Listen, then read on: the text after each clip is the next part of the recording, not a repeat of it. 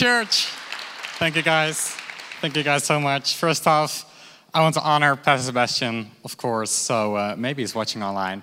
Thank you so much for giving me this privilege, this opportunity to share with you uh, a word that God has laid on my heart. And it's just an amazing honor for me to be able to stand here. I just uh, get inspired by Pastor Sebastian, his, um, his, his, faith in this new generation. So uh, that's just amazing. And um, we're in this series of the Summer Psalms. And um, last weeks we looked throughout um, Psalms 114, and a couple weeks um, in advance we'll look also until the Psalm 118. Uh, it's all about how we're looking to praise God in different ways. And I just love these series, don't you guys as well? I just love these series that they're so so clear. They help us remind of how we can praise God and uh, in so many different ways because God is so you know, wide in character, and um, we can just praise him for almost anything. So it's just so amazing to get reminded again of how many things we can actually praise God for. And um, so in this last series, there have been some examples which have been used, um, which I also prepared. So because these psalms look a, li- uh, a bit similar, I prepared the same examples. So I had to change them, but I didn't because it's just important to go back to the essence of all these examples. Just go back through to the, in this case, the, um, the example, the feeling of unthankfulness.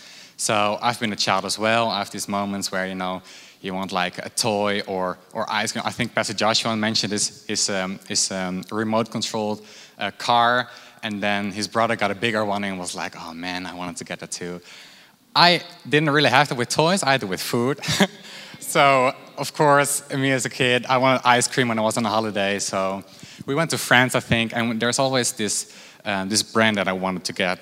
And I searched the whole day for that ice cream because my parents finally, after a bit of like whining, they finally said, All right, if we find it, you get it. I was so desperate to find it, but I couldn't find it anywhere. And then I thought, well, let's just go with another ice cream. Just and then around the corner, what do you see? It's my ice cream. and there goes the unthankfulness. Thank you so much, says my parents. And there are so many moments, I think you as a child, you could also probably imagine it, and where you, you get it, finally get it, something from your parents maybe, and then after like an hour, you're like, well, it wasn't that great. It really wasn't that great as you thought at first. So that's also where I wanted to talk about today, about thankfulness. Um, and I can promise you one thing all these circumstances for unthankfulness, they will never change the possibilities for your thankfulness or unthankfulness will never change. Um, or they will change, but in the same manner. Like if I was a child, I wanted a toy. Right now, maybe I want to get a better job, a better car, better home, maybe. Other kinds of things, they all translate from our childhood in that sense to our uh, mature, to mature, and then we get the same possibilities to choose if we want to be thankful or not, but with different things. So the thing stays the same. It's unthankfulness. And um, I actually believe that thankfulness is a choice we can, a choice we can make. So I looked up the definition for gratitude and thankfulness, and it was more like a feeling you get. So I feel thankful, so then I'll pour out my thankfulness. Or uh, I feel so thankful for this, so I'll, uh, I'll rejoice in it. But I actually don't believe in that. I actually think that um, thankfulness is a choice. We can actually choose to stay, to stay thankful because our circumstances may change. That job may change, that car may change, that toy or ice cream may change, but we can always choose to be thankful. And that's so powerful. That's through every season we're in, we can choose to stay thankful. And last uh, weeks we looked also at Israel, how they were being unfaithful, um, because a lot of these Psalms actually refer back to the time of Israel. And um, you know, to me, it was so surprising that Israel was so unfaithful because, you know, God did those miracles right in front of their eyes, right? And I was like, how can you not believe that after a year? Or how can you not remember it after a year? But I think in some way, we're not better than any Israelite. Because what we tend to forget often is just the fact that God saved us through Jesus, just our deliverance, right? We think about all the breakthroughs from our lives, all the, the prayers uh, to God, like, hey, give me a better job maybe, or, or flourish me in my life. But we tend to forget where it all started, at his deliverance, that he rescued actually, that he rescued us. And when I'm in a season of like spiritual drought, like I don't really experience God's uh, breakthroughs or miracles. Um, I think the first time I experienced that was a couple years ago uh, in a worship service. And I was like panicking. I thought, I'll do everything right. I worshiped, I was engaged, but I didn't feel anything of God. And I was like, what am I doing wrong? You know, two hands lifted, come on. I was just totally engaged, but nothing happened. I was like, what am I doing wrong? And I came back so, um, so surprised at home and so unsatisfied. And I was like, where did I lose?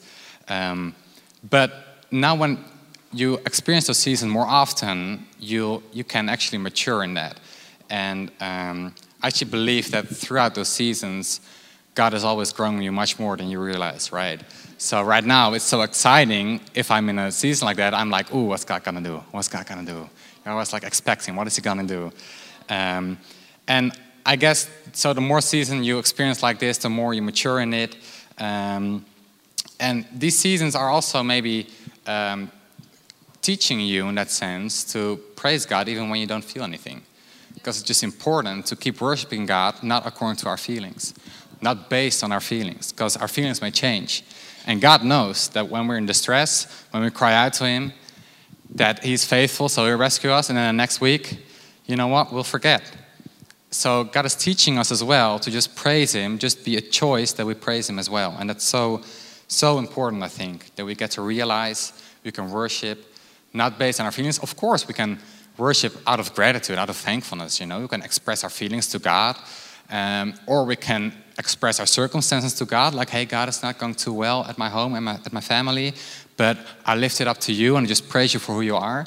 But the basis of our worship is not our problems nor our um, our debts or anything. It's just praising God for who He is, right? Just praising Him because He's worth it.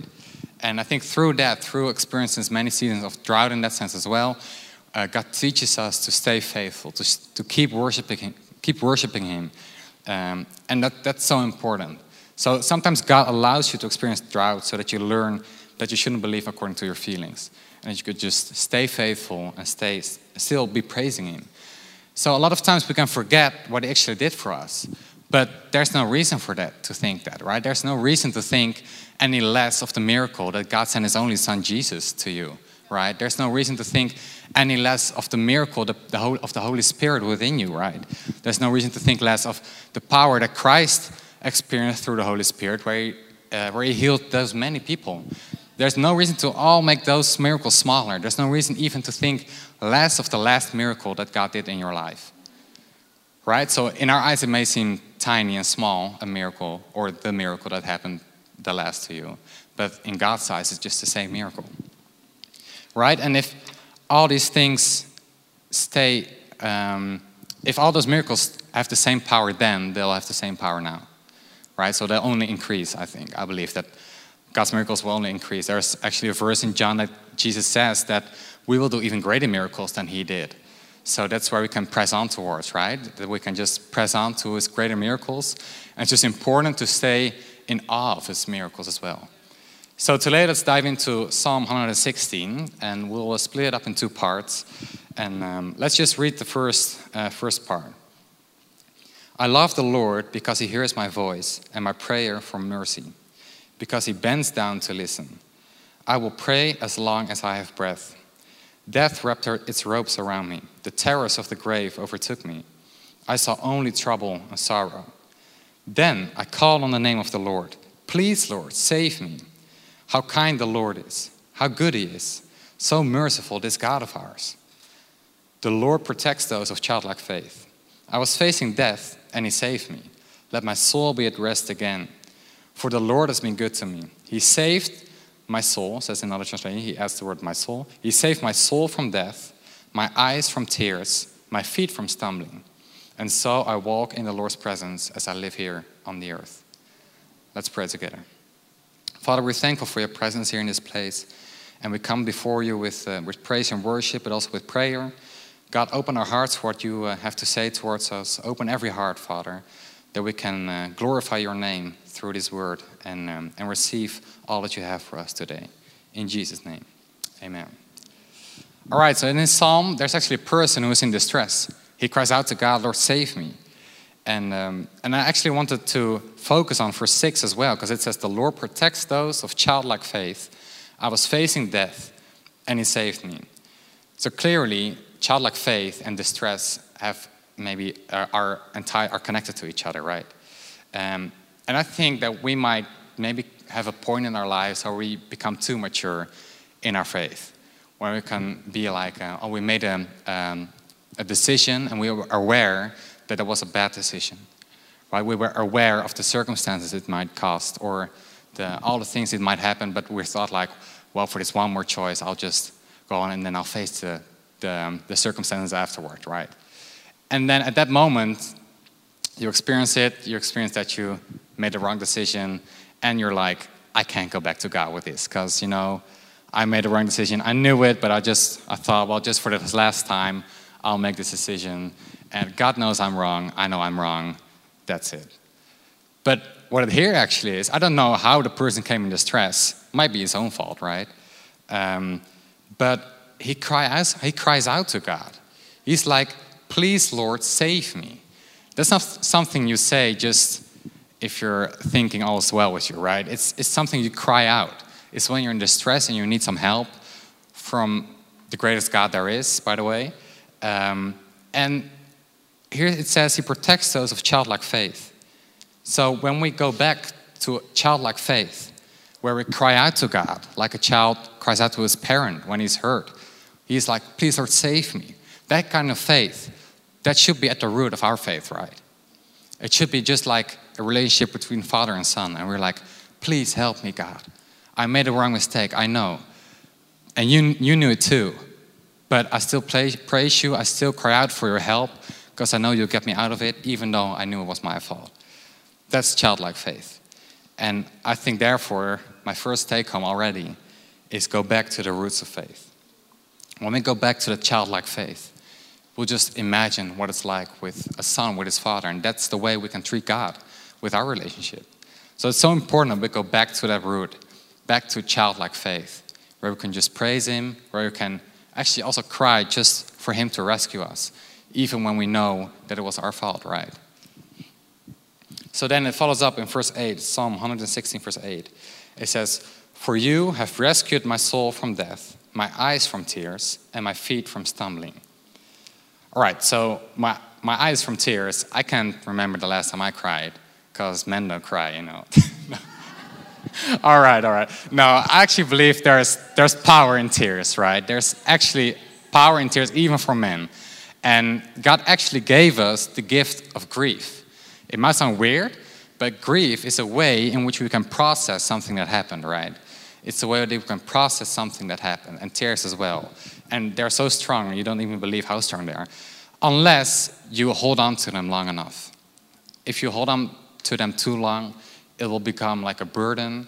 Um, and I don't believe in a never ending grief, right? At some point in our lives, or not even in our own lives, maybe in, in heaven, right? There's a place where no more tears, no more sorrow, no more grief. Amen? So I do believe we can experience here on earth, but don't stay too attached to it, right? And then it says, My feet from stumbling. I've experienced that too. When I grew like very tall, around my 15 years old, I was like stumbling like, like a young gazelle. Firstborn gazelle, was like, ugh tripping over every towel he sees on the streets. I was tripping so much because I wasn't used to my length. So every every stone, I was like, oh. and that's the way we can be sometimes in life, right? So I experienced both, and um, I actually do believe that Jesus fulfilled all of this.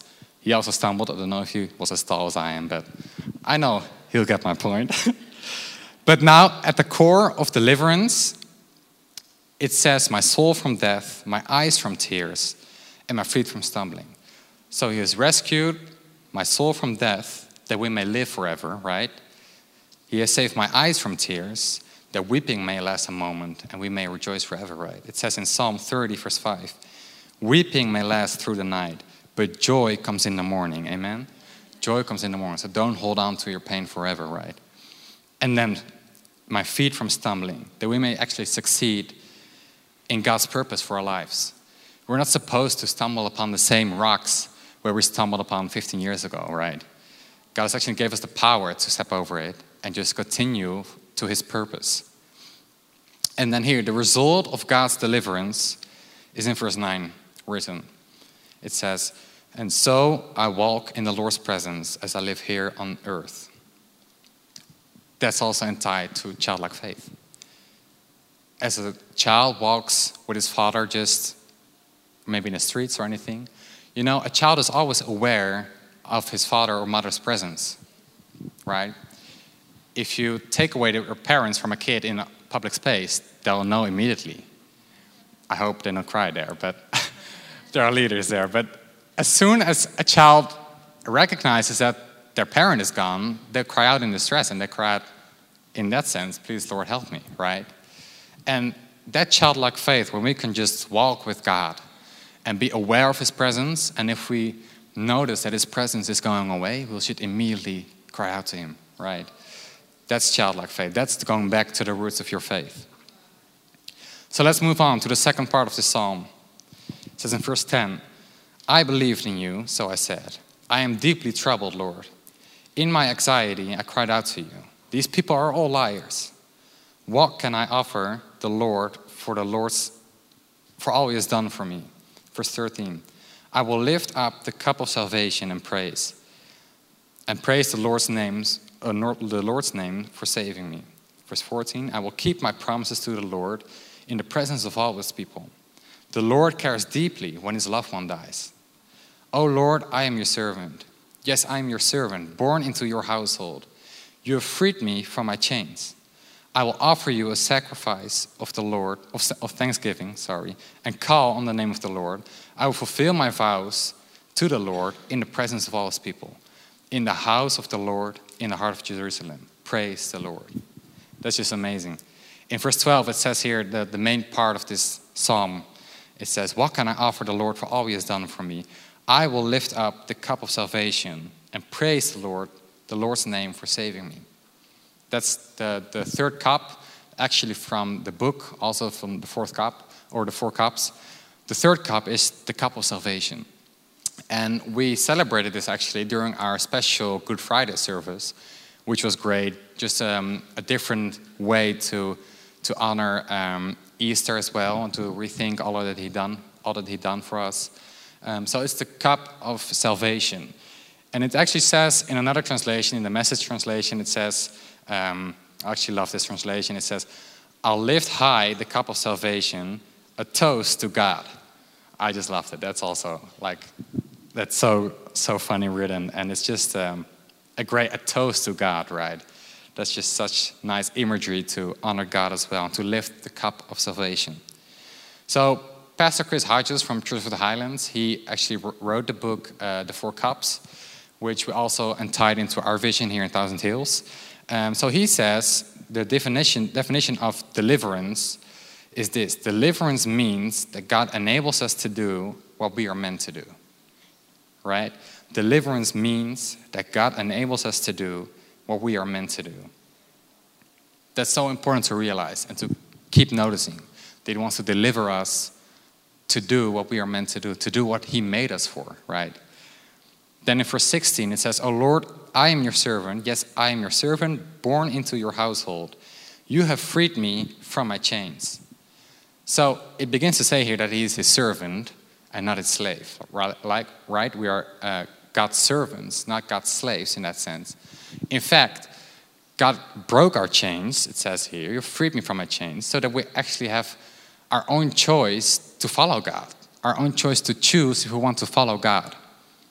And that's so important. And um, the, the key thing here with salvation is that salvation is one thing, but the deliverance, that's the second part. That's important, right? We can experience uh, that God rescued us through Jesus, that we believe in Jesus and we were rescued.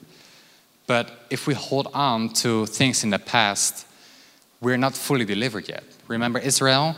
They were rescued out of Egypt, but they were not delivered from their old mindset. They were still holding on to the old patterns um, of like idolatry and all these things the Egyptians did, even though they were not in Egypt anymore. So we can be rescued, but still not be delivered. Um, but he's freed, our, he's freed us from our chains. So we do have the choice to step in to deliverance which Jesus uh, made possible for us. So, if we stay in deliverance, or if we stay only rescued, not delivered, it could look something like this He has saved my soul from death, but we can still hold on to fear of dying, right? He has saved my eyes from tears, but we can still hold on to grief and sorrow from something in the past. Like we're rescued, we believe in Jesus, but we still hold on to these old things, right? And then He's kept my feet from stumbling. We can still stumble over the same things over and over again, even though that God gave us the power to step over it and move on for the purpose of our lives, right? It says, Chris Hodges says, deliverance means that God enables us to do what we are meant to do. So if we keep stumbling over the same things, we're not doing what we are meant to do because we're not made for stumbling. It's part of our life, but it, we're not made for it unless you have a really special anointing, but I don't believe it. Right? So at the root, only at the root, only Jesus should be found. At the root of your deliverance, of your freedom, of your uh, the salvation, Jesus should be at the beginning. It says in Ephesians 2, verse 10, I actually added a verse before it, but it says this For by grace you have been saved, that's in verse 8. For by grace you have been saved through faith, and that not of yourselves. It is the gift of God, not as a result of works, so that no one may boast. Verse 10 For we are his workmanship, or God's masterpiece, created in Christ Jesus for good works, which God prepared beforehand so that we will walk in them. Second take home, go back to the roots of your deliverance. So important that we go back to the roots of deliverance. And it says here, with the, the, for the good works, we've been prepared for the good works uh, which God prepared beforehand for us, right? So that ties into deliverance because we are made to do something that we are made for. And that's, that are the works that God prepared in advance for us. So if we go back to the roots of our deliverance, we think back about what Jesus actually did for us, just the fact, right? Of course, through that, we can open up our relationship with God, we can pray, but the root of our deliverance is just that He saved us, right? That He delivered us. And I love to get back to that sense of awe. I've heard the Easter story many times. I grew up as a Christian, so over and over again, you hear this Easter story every year. But after a couple years, even after one year, you just forget it throughout the year, right? And it becomes just a normal story that you know how it ends, you know how it begins, and it just becomes a story. But if we go back to the roots of our deliverance, we should actually stand more in awe of what the story is actually about. And here in Thousand Hills, we have also the opportunity during our worship to celebrate the Lord's Supper, to just get to communion together and just praise him because what he did for us. That he just that we can stand in awe just just for what he did for us.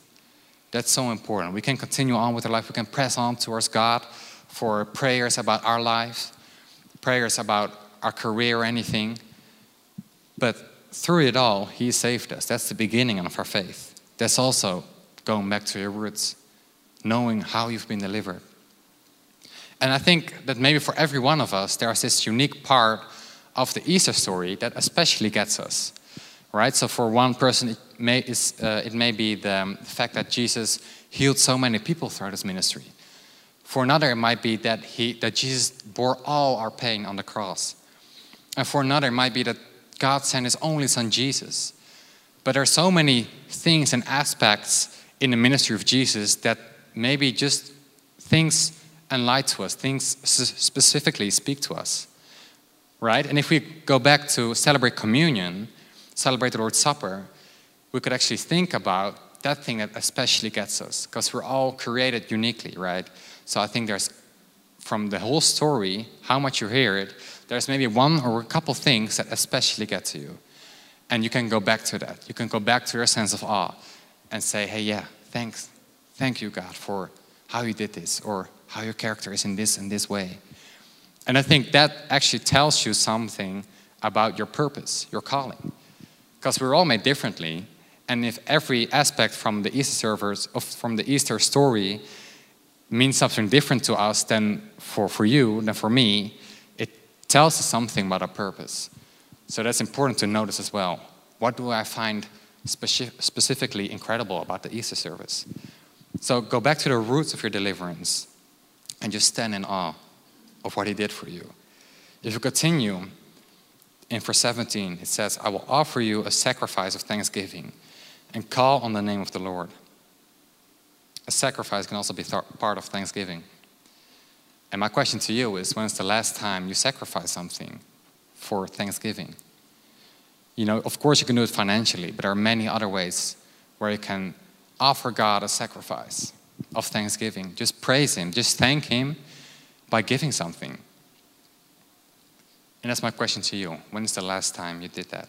I think there's so much power in that if we offer Him a sacrifice. And we might not offer animals like they used to, but there are so many offer, uh, different things we can offer Him. So think back, think back to that as well.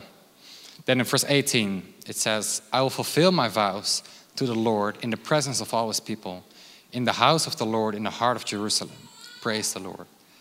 We can actually express our thanksgiving in the church as well. It says here, I will fulfill my vows to the Lord in the presence of all his people, in the house of the Lord, in the heart of Jerusalem. The heart of Jerusalem, there was the temple, right? And if the church is today's temple, we can offer him our thanksgiving in the church together. We can be a church together, right? By just thanking him. And we also have like a prayer team. So maybe if you don't have the strength to praise him yourself, you can ask other, others to pray for you. That's the, the good thing about church. We're all helping each other. And then one just amazing song will rise up to God when we worship all. And um, that, that's so important, I think, to, to go back to Thanksgiving as well. That's my third take home. Go back to the roots of thankfulness for your deliverance. Because it's one thing to remember that God delivered you, but it's the second, second thing to be faithful and thankful in it in all situations of your life, in all circumstances. Right? In all circumstances, where we go in life, we can always praise God and thank God for His deliverance. That's something that is constant, that will remain. That's so important. You know, we can, we can pray for those breakthroughs, what I mentioned earlier. We can pray for those, uh, for healing and all that kinds of stuff which are attached to our lives. But if we go back to the roots of deliverance and when we go back to the roots of thankfulness, we will experience so much more peace. So Jesus fulfilled the core of his deliverance, right? So remember, soul from death, my eyes from tears, and my feet from stumbling. I'm sure that um, that he, he, he experienced tears during his ministry. And besides, he, he overwon, he's overwon the. He, sorry, he overwon the death and the grave, right? He has the victory. So he fulfilled that as well. And my feet from stumbling, I'm sure he did a lot of stumbling there during his ministry. But Jesus stayed faithful, and Jesus fulfilled all of his promises, all of the of the, the prof, what the prophets foretold. So there's no reason to stumble again upon those things, right? Because if Jesus did it all for you and you still cry about something in the past, which he already bore on the cross, then it's kind of double, you know? Because then we share in, God, in Jesus' burden, but in the wrong way in that sense. Because he paid it already. And this psalm, um, this verse actually from Psalm 51 can actually help you says, Restore to me the joy of your salvation. If you speak this out loud every day, your life will change. Your day will become a whole lot better. If you just go back to the root of salvation and deliverance and pray, Restore to me the joy of your salvation, then your whole perspective for the rest of the day will change. I believe that. So then, again, in the second part of the psalm, there's the result of God's deliverance in verse 9, in the first part of the psalm, it was, And so I walk in the Lord's presence as I live here on earth. Remember the childlike faith, walking in the Lord's presence, being aware of God's presence. But in the second part of the psalm, I will fulfill my vows in the presence of all people. I can walk in the Lord's presence because I've been delivered, right? Jesus opened up the the gate for us, opened up that relationship with God and us. But I walk in the presence of all people because I'm thankful for my deliverance. I actually want to show that I'm thankful. I'm going to church because I know I'm thankful for His deliverance. I'm not going to church based on my motives of what my circumstances may look like. It's a choice to go to church, to worship, to thank Him. It's all based on a choice. And that's not untied to circumstances. And we remem- when we remember and we are thankful for God's deliverance, we fulfill his, our vows in the presence of all people. So not only in church we will praise Him, if we go out, those, out these doors on our workplace, we're not ashamed to thank Him. Because we have so uh, we have a greater understanding, greater awe when we go back to the roots of our deliverance. That we shouldn't even worry about what others think about us. Because just the fact that He delivered us is so great to us. And I love us for I love for us to go back to that root of deliverance. Just go back to that heart of worship, to the heart of thanksgiving. Right? So go back to the roots of faith. Go back to the roots of your deliverance and go back to the roots of thankfulness for your deliverance. That's so important.